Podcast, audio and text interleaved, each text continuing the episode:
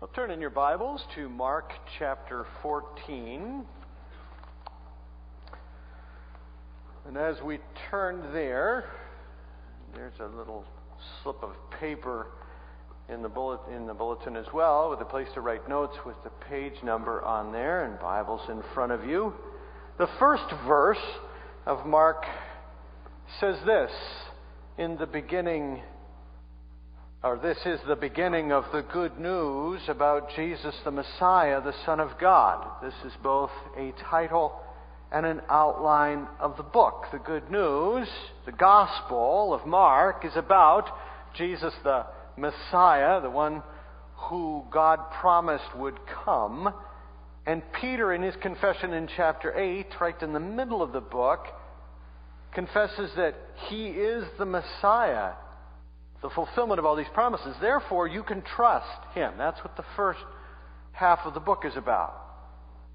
The second half of the book is about Jesus, the Son of God. The centurion confesses in chapter sixteen, truly this is the Son of God. You can know him. And so we've been taking these weeks recently to understand how we can know this Son of God better as the prophet, priest, and king. A prophet is someone that you listen to. King is someone you serve. Now, as we were looking at that and have these last couple of weeks, I said we don't get the king thing. Um, let's go to the next slide. I have an update. Um, look to the right first. That's an update of when I was talking about the king thing. You'll notice, of course, that's Prince William. I got another picture. The guy on the left is my, no, the guy on the right is my brother. The guy on the left is Prince William. Remember, we looked at that and we were fascinated. I have a brother who has not only met him, but sat in a room doing business with him. Uh, customs world, something that he does. Impressive. And you think that's great, and we're all fascinated by kingdom, but not the king. You don't want that man as your king. You fought a war, war of independence over this. You you don't want any king telling you where to live and what to do and how many taxes to pay without representation, do you? We love the idea of the kingdom, but not the king, and we have to understand that we serve an absolute monarch in the King of Kings and the Lord of Lords. It's difficult for us because we don't know an earthly kingdom that is not tyrannical. But we don't have a tyrant for a heavenly king. Now, the right picture has no significance whatsoever. Somebody is starting a collection of these on my study door. Um, and um, I think the only thing to draw out of that is that we want to make sure that we are serving the only King of Kings and Lord of Lords. Um And so, whatever, I just thought I'd share that with you because somebody decided they wanted to share that with me, and there's another one that's appeared. So go by my study, and you can see, I'm curious to see how many of these end up showing on up on my door. Now, I want us to turn from that frivolity to another concept that we often miss the riches of: the priest. The priest is one you praise. You praise the priest who took your place. Jesus Christ is prophet, priest, and king. And there is a key event tied to this, just like the other titles. This is the anointing at Bethany that we just read about. The key event for the for the uh, prophet was the transfiguration. This is my son. Listen to him. You listen to a prophet. The key event for the king was the triumphal entry. Accept the king, not simply the kingdom, what you want from God. No, you want a king, not just a kingdom. And now in Mark chapter fourteen, we turn to the anointing at Bethany. Just as significant event, though many times not considered as important as these other two. This is a very significant chapter, chapter fourteen. As you look through, there's a lot more events than what we just read.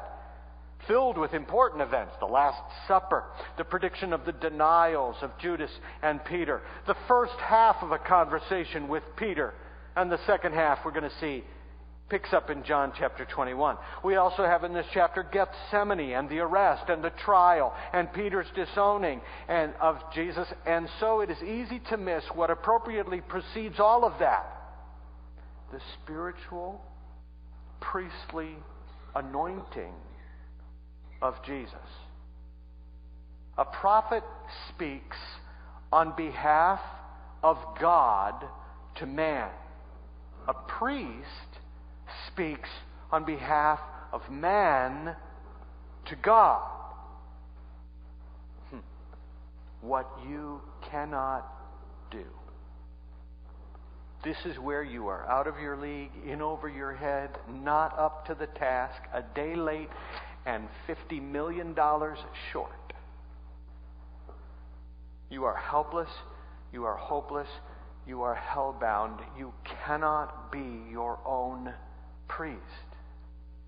You have no credibility to stand in the presence of God and advocate for yourself. You need a priest. Who's going to be your advocate? Who is going to be your priest? Jesus is prophet, priest, and king.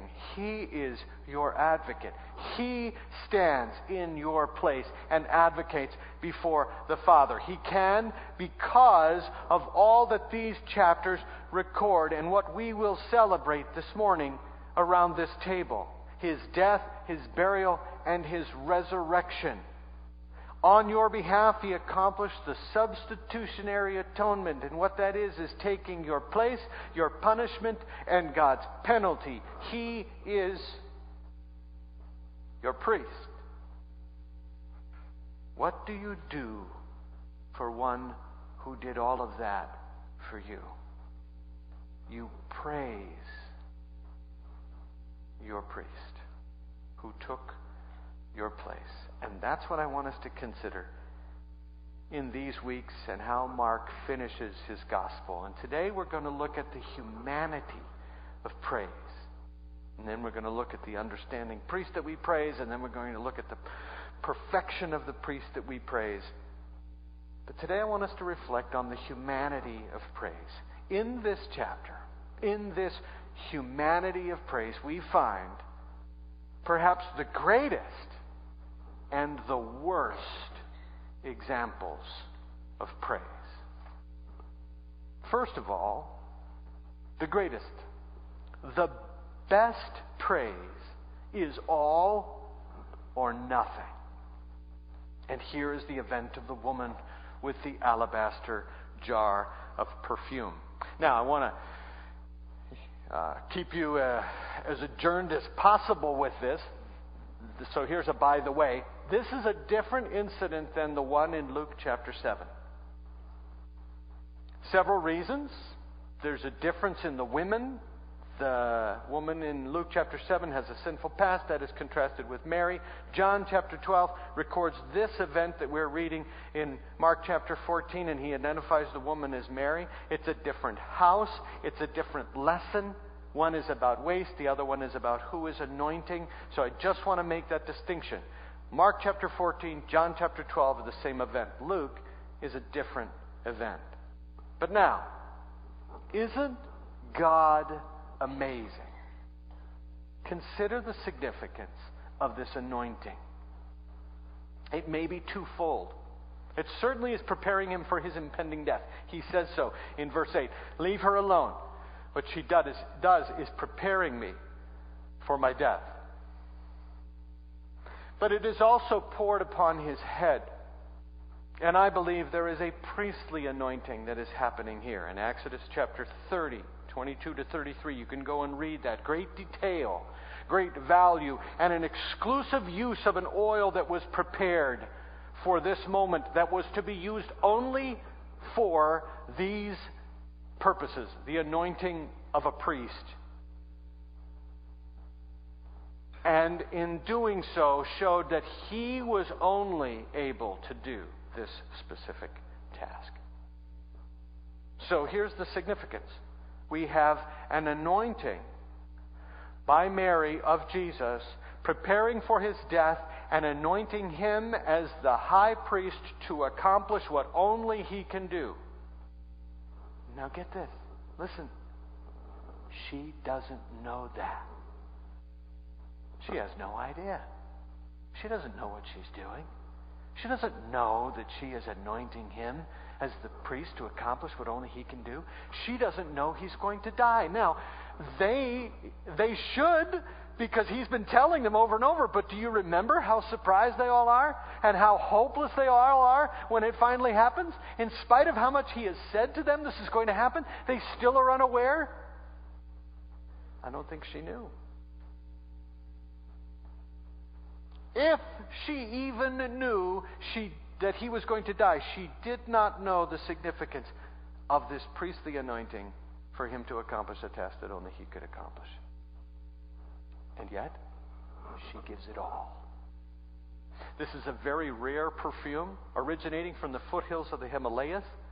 The criticism she receives from Judas, we learn from John chapter twelve as well, and then the inference at the end of the passage that we read there in his acting out the betrayal. The criticism that he gives is that this is worth a year's salary. Imagine that. You won't tell me what you earn in a year. That's one of our cultural things that we don't share with people. But I know that you know that, that what that figure is.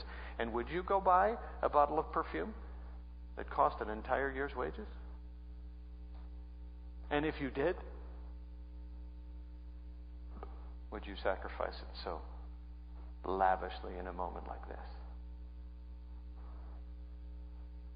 This may have been the kind of thing she would have received as an inheritance. It couldn't have belonged, it could have belonged to her grandmother and had been passed down to her. Here's the point. This is worship. This is praise. Giving it all. The significance of which goes way beyond our understanding. Now follow me on this. Our praise, in whatever form that has, and that's more than just our singing worship songs to our Heavenly Father, that's everything we act out that brings honor and glory to Him, is significant beyond what we understand. Do you get that? You are invited by God to enter into a process of giving Him glory in significance way beyond what you understand. And yet He invites you in. And in time He will reveal just how very significant that is. Do you see that? We get to praise, and in it we enter into something greater than we even realize. Don't worry, you don't have to get it all. What it is that we're supposed to get is that we are to give it all. And Michael Card makes a very interesting observation. This is the same Mary, of course, that previously had spent time at the feet of Jesus instead of worrying about the centerpieces as Mary, as Martha was. And he, Michael Card, says, isn't it interesting what people will end up doing who spend enough time at the feet of Jesus? On your best day, give praise. On your best day of praise, when you're doing the right thing, do it all. Nothing is too great to sacrifice for Him, because God will reveal to us in time just how very significant the event was that we entered into as we praised. The task that only God can do, and that He chooses to use a human to actually do the anointing, the prefiguring of His preparing, of, of His burial, and His resurrection, and the symbolic act of His being chosen to do what only He could do. God chooses those who need the priest to praise the priest, to offer the praise. So, best example of praise. On your best day, give it all. He says of her, for generations to come, she will be spoken of for what she has done. On your best day, don't hold back. Give it all. But then There are all the other days. The more common praise is weak and imperfect. And here our examples are not Mary. Here our examples are Judas and Peter. Do you take offense at the fact that I am implying that we are to be identified with Judas? Sure, Peter, because he denied. But not Judas. He betrayed. Let's read verse four. Some of those present were saying indignantly to one another, "Why this waste of perfume?" As I told you, John chapter twelve indicates that that was Judas. Hmm. This was before his betrayal. Who of us has not leveled a complaint or criticized another for doing something financially that we felt was wasteful, lavish, or foolish? Who of us has not criticized someone else because we thought that that was a waste?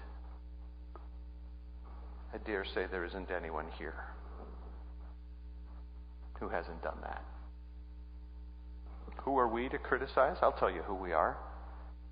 We're Judas. Or, as a songwriter friend of mine sings, there is a Judas, there is a Judas in all of us. Secondly, how many of us justify ourselves because we aren't as bad as another? Well, at least I didn't do this, or at least I didn't do that. This is where Peter comes in. We we identify more with him, willingly perhaps, in part because it means we're only a denier and not a betrayer. Was either of these sins unforgivable?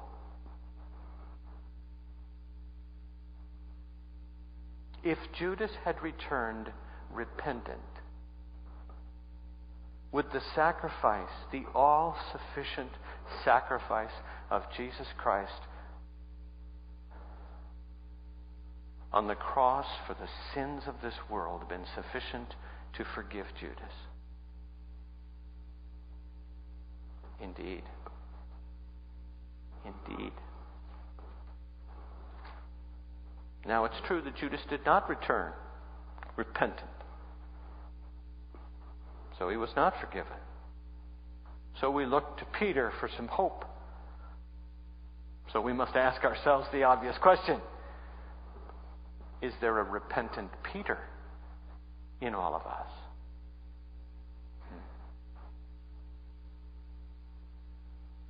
If there is a critical and rebellious Judas, and we want to know the forgiveness of our Savior, there must be a repentant Peter as well. The next part of the chapter, and then in the end, record Peter's foolish pride, his presumption, his great failure. Just what I want you to see most importantly is verse twenty-nine. When Jesus predicts his denial, he says, "Even if all the others fail, I will not." And this is what I want you to understand from that. This is the only, this is only the first half of that conversation. There's the prediction, you will. There's the presumption, I will not, even if all the others do. And then there's the denial. That's only the first half of the conversation. The story ends there. At that point, Jesus goes on to fulfill all that his priestly role called him to do as he sacrificed his life and did what only he could do for us. But when it was all over and he was crucified, buried, and resurrected, he then reappears to Peter and the others in John chapter twenty-one, and he picks up the conversation. "Now, Peter, do you still think you love me more than these love me?" John chapter twenty-one. "Do you love me more than these? Do you still think what you said in Mark chapter fourteen, that even if all the others fall, you will not fall? Do you really still think that you love me more than anybody else loves me? Peter answers extremely well in using the word phileo instead of agape. Agape, the deepest kind of godly self-sacrificial love. That's what Jesus asks him. Do you sacrificially, like my Father, love me? To whom, or to which, Peter responds, I'll never be so presumptuous again. I love you like a brother.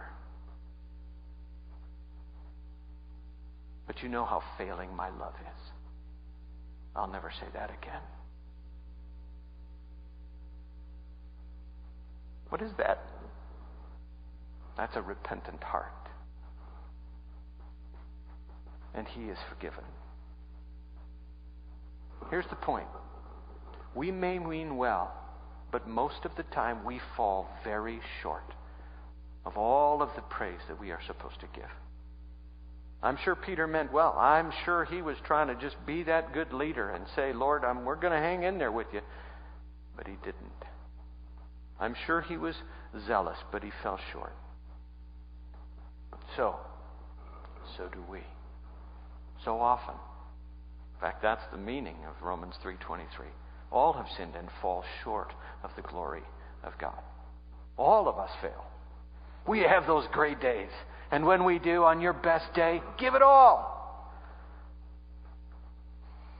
Because you are entering into something so much greater than you even know. And God in time will show you the depth of the meaning of that praise.